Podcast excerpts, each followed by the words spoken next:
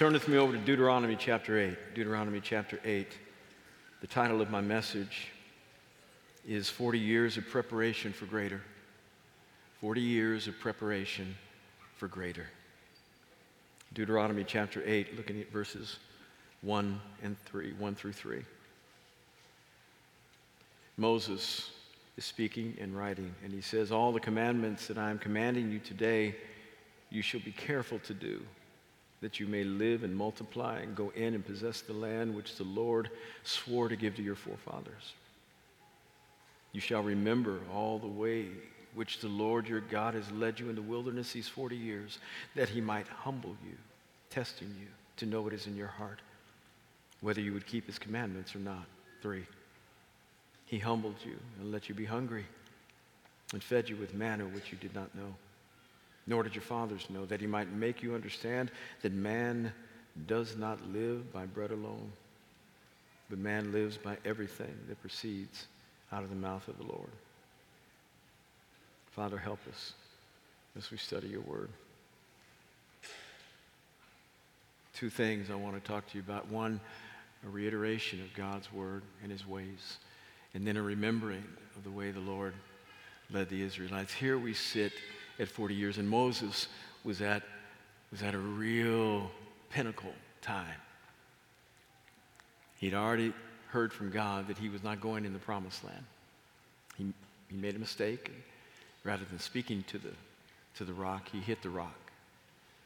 And as a result, the Lord said, You're not going in. And Moses pled with God. I mean, just cried and hollered and screamed. That's my paraphrase version. But it had to be so, so unusual and persistent that God said this Stop talking to me about this. Now, generally speaking, God wants us to pray. But he told Moses, shut up. Don't talk to me about this anymore. Because Moses said, you know, one mistake, God, one mistake. I can't get in. Please let me in. I've been with these people. I've been with these people. They don't even like me. They tried to stone me a couple of times. You're gonna be mad at me for being mad at them? You have you wanted to kill him. Remember that? I mean, these are the things, these are the things I know he had conversation with God about. Because he wanted to step in. And the Lord said, No, you did not regard me as holy. And so now he's giving the second, the second generation a, reiter- a, a, an iteration of the law, letting the generation of people who were going to go in the promised land understand what they needed to do. That's what Deuteronomy means. Second giving of the law. First generation has passed away. Now, even though there is great, great import of this passage for us in that they had been in the wilderness for 40 years, uh, the difference is that the first generation didn't make it with the second. I'm going with you. we have transferred all of the authority for our congregations to the second generation, and I am happy that has happened. They are doing a fabulous job, especially in the Chantilly world, where we have given all the major things. Everything that is Grace Covenant Church Chantilly is now being run by other people. They just tell me, uh, you need to show up here and do this. I oversee their lives and pastor them, but they're running everything and doing a fabulous job. And the beauty is this that there's nothing about the first generation that has blown it so bad that we have been disqualified from entering into that which God has called us to possess. We are called to do something special in this city. And if you get nothing out of this moment other than the fact that God has called you to help win this city through your life and ministry, not just through a pulpit, not through an extraordinary moment of worship, but through your life and ministry as you go about your daily activities. If you only get that, you got enough from this weekend. I want you to feel the burden like I do. There's 6.8 million people here that need to be touched by the gospel. They need Jesus. Their lives have fallen apart. They're confused. They don't know who they are or how they got here. And they need to understand the purpose for which God has placed them on the planet not just for productivity, but for identity. They are made in the image of Almighty God, and He's got a really good blueprint about what that looks like. It's found in His Bible, and they need to read it and understand it and gain from that who they are and what they're supposed to do. And they are not all coming through the front door of the church. I want them to, but they're not. A bunch of them are. That's how you got here. But since they're not, we got to go. We can't just say to them, come. Please consider yourself when you walk out the door today a missionary, a person who is responsible to take this gospel into all of your world and preach it, teaching them everything they need to know about who He is and letting the environment be that which baptizes them in His presence. We're going to make it together. And I plan to live a long time to be with you. I don't know how long it's going to take us to accomplish the goal of seeing this city won, but I'm going to do my best to breathe as long as I can until we see the goal accomplished.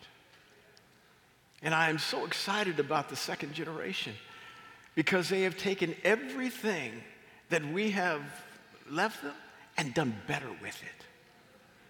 Moses realized, I'm not even going to be able to watch what you do. You must take what I'm telling you now and hold on to it. And I'm going to, I'm going to uh, minister this message back to front. So we're going to go to the first, the second part and let it be first. A remembering of his ways. Our brain needs to work whereby we understand what God has done because what he has done is always prep for what he will do. The disciples, Jesus had said, Beware the, the, the leaven and the bread of the, of the Pharisees and the Sadducees. Beware of it. And then they started talking to one, one another, saying, Dude, did, did, you, did you bring the bread? It ain't my week. I, I, was supposed to go. You were supposed to go to Giant. I, it's not my, not my time. That's your job. No, no, no. I was last week. Who forgot the bread? He's talking about other. And Jesus said, Why are you arguing amongst yourself about bread? Do you think if I was hungry, I'd ask you? Don't you remember the five loaves and two fish? I don't need your stuff. Why are you forgetting what I did when it applies to what is going to happen? Their memory, they, it, selective amnesia. The Lord wants us to use what He did yesterday as a foundation for what He will do tomorrow. And so many of us, when we come to the next, the next big obstacle, our first response is, it, it, it's it, like surprise. This, like, a, like what, what Peter says, don't be concerned as if some strange thing is happening to you when you encounter a trial. This is normal. We are not to be surprised when the next tough thing comes our way. We are to say, oh, oh, oh, oh, oh, oh, okay, okay, I, I, I, I, I didn't plan for it. I, I, I, didn't recognize it was coming, but now that it's here, I remember that this is no, no big hill for my God. He just fixed stuff yesterday. And so I'm going to begin to apply my faith to what he's going to do later. Now, that's just stupid.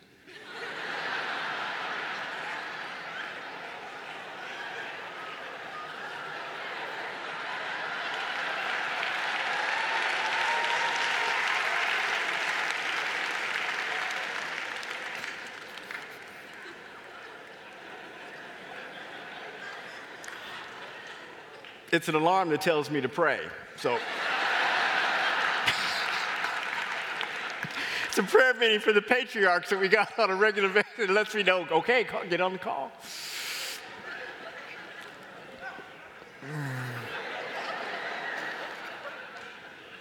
Remember how he has led you, how he took you to a place where he tested your hearts to find out what was in the, in, on the inside. I can't tell you over 40 years how many times God has tested me. And I've been found wanting on a number of occasions. It's not so much that I didn't believe him, I just didn't want to go through what he wanted me to go through. I can't remember ever, ever saying, I'm not going to go into the land because of the giants. I, I, I do remember saying, can you help me calculate better about how to approach them? I may not have rushed in as quickly as I should have, But I got to the point where at least I was facing these things. And, and many times I lost. I've experienced much more failure than success in my ministry. God has taught me so many things about disappointment and goal acquisition. And that my, my soul, when I was younger, always wanted to judge whether I was worth being on the planet and sucking up air on the basis of my progress. I knew I was supposed to identify with God more, but it's hard for men to do this. Eh, and I'm going to I'm gonna go as far as to call it a flaw, because when God made Adam, the first thing he did after he finished was said, now get in the garden and work. And so his creation is so tied to his work that it's hard for a man to separate his identity from what he does. It's hard. And I'm talking about a man, I'm talking about gender man. It is hard. When a man loses his job, he loses a piece of his identity at some point. When a woman loses her job, and I know I'm being very generalistic, when a woman loses her job, she says, okay, let's go to Indeed. I lost my job. When a man loses his job, am I worth anything? What, what am I? Who am I? I'm supposed to work. I don't understand life. I'm being overly simplistic and probably a little bit hyperbolic, but I'm not wrong. And so I was always trying to figure out how do I gauge Brett's worth on the basis of his progress? And God would continually let me fail so that I could find him and not just be, be satisfied with goal acquisition. Continually. And then he would really play with me. He'd give it to me six months later when I didn't want it. Here you have it now but I'm not interested. That's why I'm giving it to you now. Because you wanted it so bad that you, you felt it was going to be that which would make you feel better about life. And I needed to wean that out of you so that you wanted me more than it. I'm just going through a little bit of soul searching with you about what it means for me to watch how God tested me. And then it says, He also allowed people to understand something about how he tested them with respect to provision. It wasn't just their heart. They had to, to, to, figure out okay, is, is God going to give me what I need when he's called me out into this place? Is he going to provide in a way that allows me to survive and get to the next day well? The Lord has been so gracious to us, us in provision. Listen, the 33 locations in which we met before we found our home in Chantilly I'm grateful for every one of them. There wasn't a day, by the grace of God, where I complained about where we weren't. There were days that I lamented about where we weren't, but I didn't complain. My buddy Tim, Pastor Tim, he started his church in 1987. We started in 82. Pastor Tim, when did you, when did you get the building in Hyattsville? Say it again.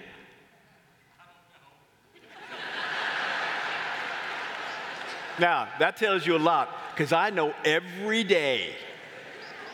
You tell me when we moved into our building, August 12th, 2007, we had our first service in Chantilly. Why? Because it took so long. He doesn't know because it didn't.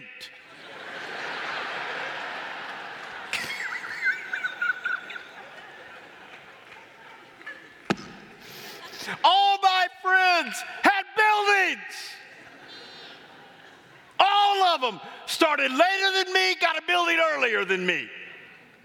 And I just reject, oh, I'm so happy for you, Pastor Tim. it's just wonderful. Oh, yeah, pray with me about this, Pastor Brett. Yeah, I'll pray about your new building.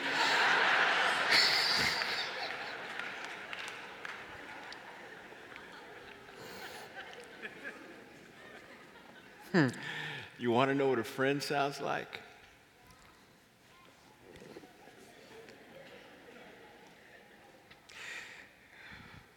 When we moved into our new building, we started our campaign. My buddy showed up with a $100,000 check.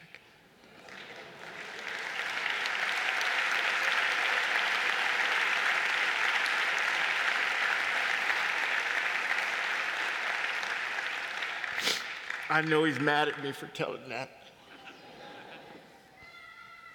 but he knew what I'd been through. And he said, I'm, I'm, I'm with you.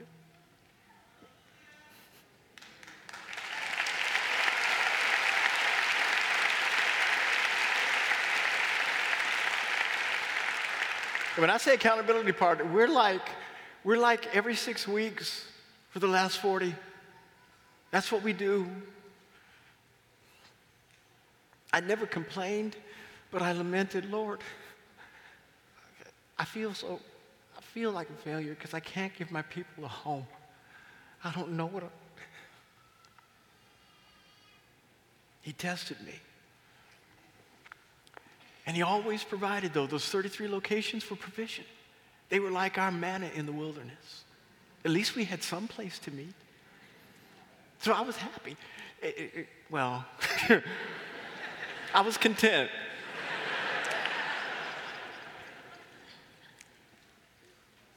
And when we got into our new facility, um, nobody had more joy than me. Nobody had more joy than me. and, and I don't trust in buildings for growth. I don't. I don't think buildings are a key to anything. There are pastors that have them that are trying to sell them. And there are pastors that don't that are trying to buy them. So the building is not the key. The key is God in it and the people. And I listen, I, please don't clap. I don't have time the fact that we were able to grow without having a home in 33 different locations is, is a testament to Almighty God. We should have been in the grave. Somebody been, should have been playing taps over us a long time ago. But He helped us through our wilderness. And so I remember, my memory is long in this area. I remember the way He led us and tested. And then he uses that as a foundation, though he speaks about it second, he uses that as a foundation to talk about the first. As he's reiterating the commandments, know that these things are things you must do. What? I, now,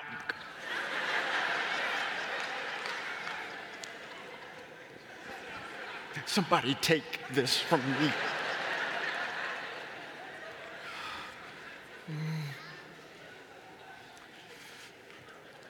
things you must do. He said, The things that I've told you, you need to live by. The things that I've told you help you multiply, and the things that I've told you help you possess. God has given us life. We don't deserve it. We deserve death. We were sinners. We had violated the commandments of God, and the consequence ought to be that we don't breathe anymore. But He has allowed us the privilege of knowing Christ Jesus, understanding what the cross means to us, letting Him be the substitutionary benefit for our death, and we accepting and receiving His life. We have life, and not just life that is salvation. It's not just salvific, it's a kind of life that guides us here. It lets us know that the presence of God is with us every day, not just that which gets us to heaven. It lets us understand that we can live at a higher level. Peter says, You have been given everything that pertains to life and godliness now. There is not an answer for any problem in the world that's not found in the Bible. Not an answer. Listen, God has an answer for everyone. We just need to find it. And we need to allow the Holy Spirit to breathe life into the words that we find in print living this Bible every day of our lives, allowing His Word to infuse and invigorate all the things and duties that we must accomplish daily.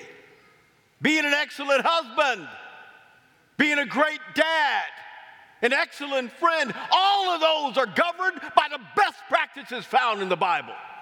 Life comes through you when you begin to adopt the principles that are found in Scripture. It's just not that the, the mundane and ordinary obedience and dutiful uh, uh, compliance. Life ought to flow through you. All of us have been to congregations where the word is taught, but you know the difference between it being read and being imparted. You know the difference between a tradition and life being given from it. You feel it. And this is what we are called to do. He said, These words have given you life. Secondly, they've helped you multiply. Like, wow, we've got a congregation with Pastor Dehan Lee in, in, in Los Angeles, California. He was here last night. He flew in, had to go back because he had some stuff to do, but we sent him out eight and a half years ago. LA, he's got six, 700 people out there doing great. Multiply. We've also had some grandkids. Pastor Donald Jones planted Pastor Daryl Morrison in Phoenix. Pastor Donald Jones came from us. Phoenix is like a grandbaby. we had a church plant a church. And then Pastor Keith, Keith Tower and Jennifer in Orlando, they've got some works in St. Thomas and St. Croix. Yeah, y'all figuring out how can I go see those grandkids?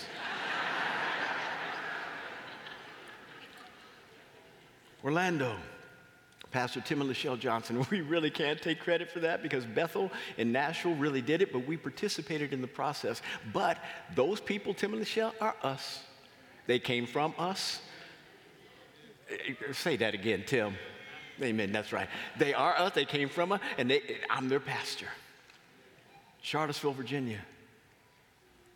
Myrtle Beach, South Carolina, with the, the, uh, the Perkins. Like, wow, they just had their first anniversary, and I was there preaching. Just fabulous. Denver, Colorado, they had their first anniversary. Both of these churches were planted in COVID. Like, good strategy, Brett. We didn't know it was going to happen. We planted them in 19, and then COVID hit, and they had to wait. Denver's doing great. Both of these congregations survived. Multiplication.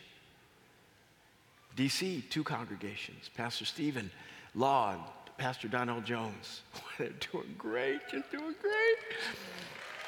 I said, don't clap. We have Pastor Victor has two congregations, two, two Latino congregations. We, we, we have a congregation over in, in, uh, in, in Vietnam planted by a Vietnamese that was won in this congregation in 1983 as a student at George Washington University. We partnered with Manila, our Victory Church there, to help plant that church in Vietnam. And then we've got our Korean congregation, Pastor June and Sarah, like.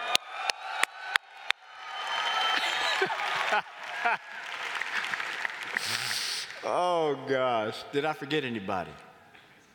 That's a good thing, huh? Sterling, we got Sterling. Sterling, 12 miles north of Pastor Eddie and Mary. They're like, wow, they got a brand new building, y'all.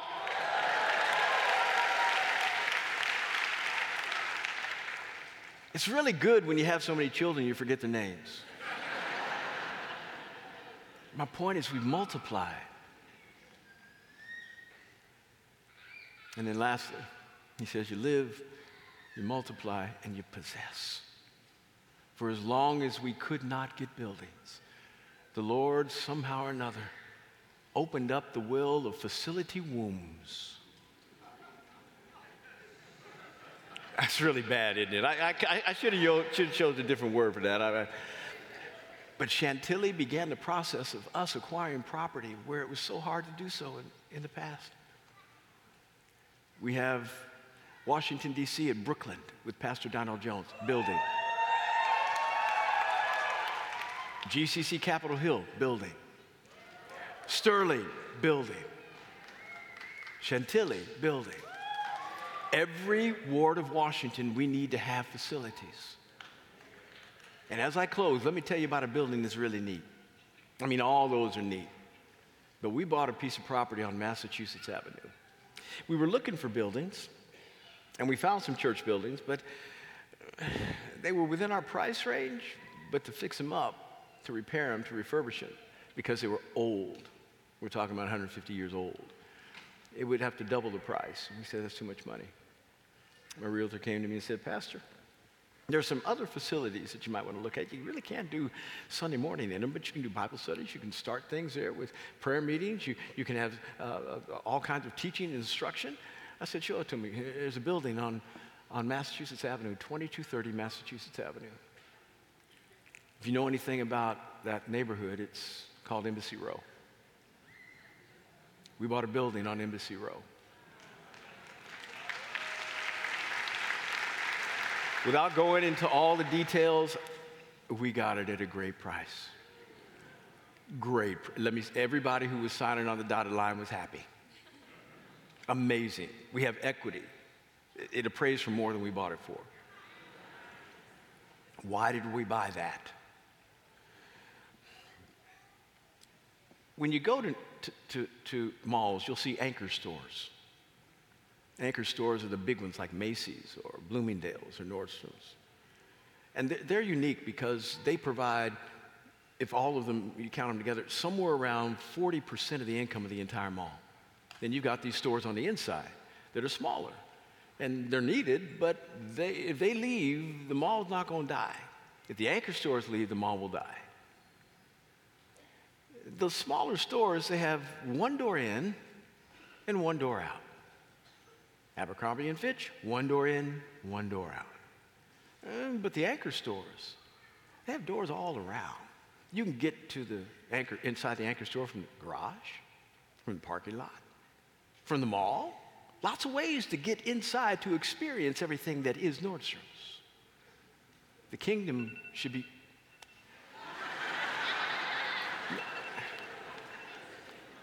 Take, just take that. Just take it. Just take it. Just take it. Just take it.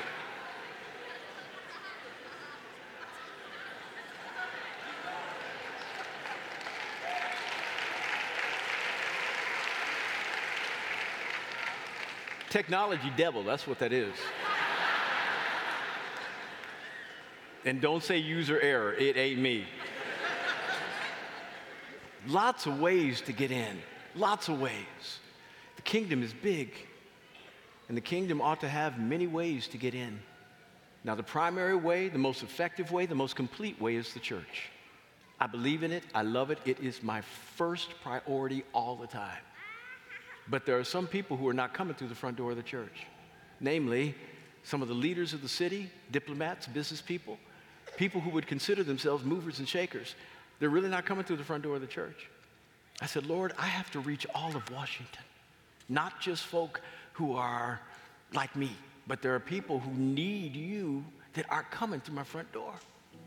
We bought this, this, this building in order to reach our neighbors that happen to be sent here from other countries so that we might serve them well. And all I can say is this we've barely started, but it's going great because I know how to reach my neighbors. To the right of us is Greece, to the left of us is Egypt. Next door is Ireland. To the right of Greece is Togo. We're having a reception. We've got some employees that are working this thing. We got a reception whereby people are coming to our building on October 6th in order to receive our hospitality so that they can understand what it's like for the kingdom to serve them. Are you listening to me?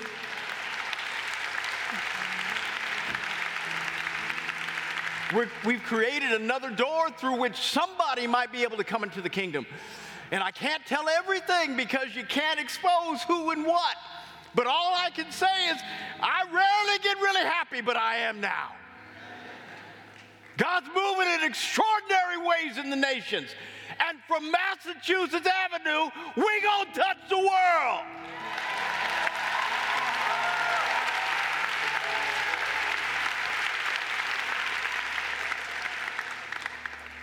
God has given us possessions, but there is so much more to possess. So much more. I beg you, think big. We have only just begun what he has done in the last 40 pales in comparison to what he wants to do. And I want everybody within the sound of my voice to feel the burden to help us see Washington won, one congregation in every ward, and unique ways of reaching people who may not come through the front door. God's given us this burden. I'm happy for the inconvenience. Join with me. Help see the kingdom advance over these next 40. Let's pray. Father in heaven, we love you. We thank you for your goodness and grace. Inspire us. so that we can be what we need to be for the people you want us to be it to. Thank you for giving us this vision. Help us to fulfill it, I pray. If there's anybody this evening who has yet to give their heart to Christ, maybe you've made a decision in the past and your life doesn't look anything like what a believer's ought to be. Today is a great day to make it right. Raise your hand high if that's you. Anybody at all? I see those hands. I see those hands. Bless you. If you're online watching, here's a great opportunity to get right with God. Come home. He made you, He knows how you ought to be, how you ought to function. And all He wants to do is set the, set the, the, the navigating, the compass right in your soul so you know the direction in which to go. If you raised your hand, pray with me. Say this Say, Father in heaven, forgive me. I am sorry for the way I've lived. I choose to turn away from everything I know to be sin and to follow you with all of my heart. Thank you for forgiving me. Thank you for loving me. And thank you for giving me the privilege of calling Jesus the Lord of my life. In Jesus' name, amen. If you prayed that prayer, there will be some people down here who can talk to you. If you're online, all you got to do is go to the bottom of the chat box, check the box, say, I raised my hand. Somebody will be in contact with you. Church, let's get this. Let's do this. We can do this.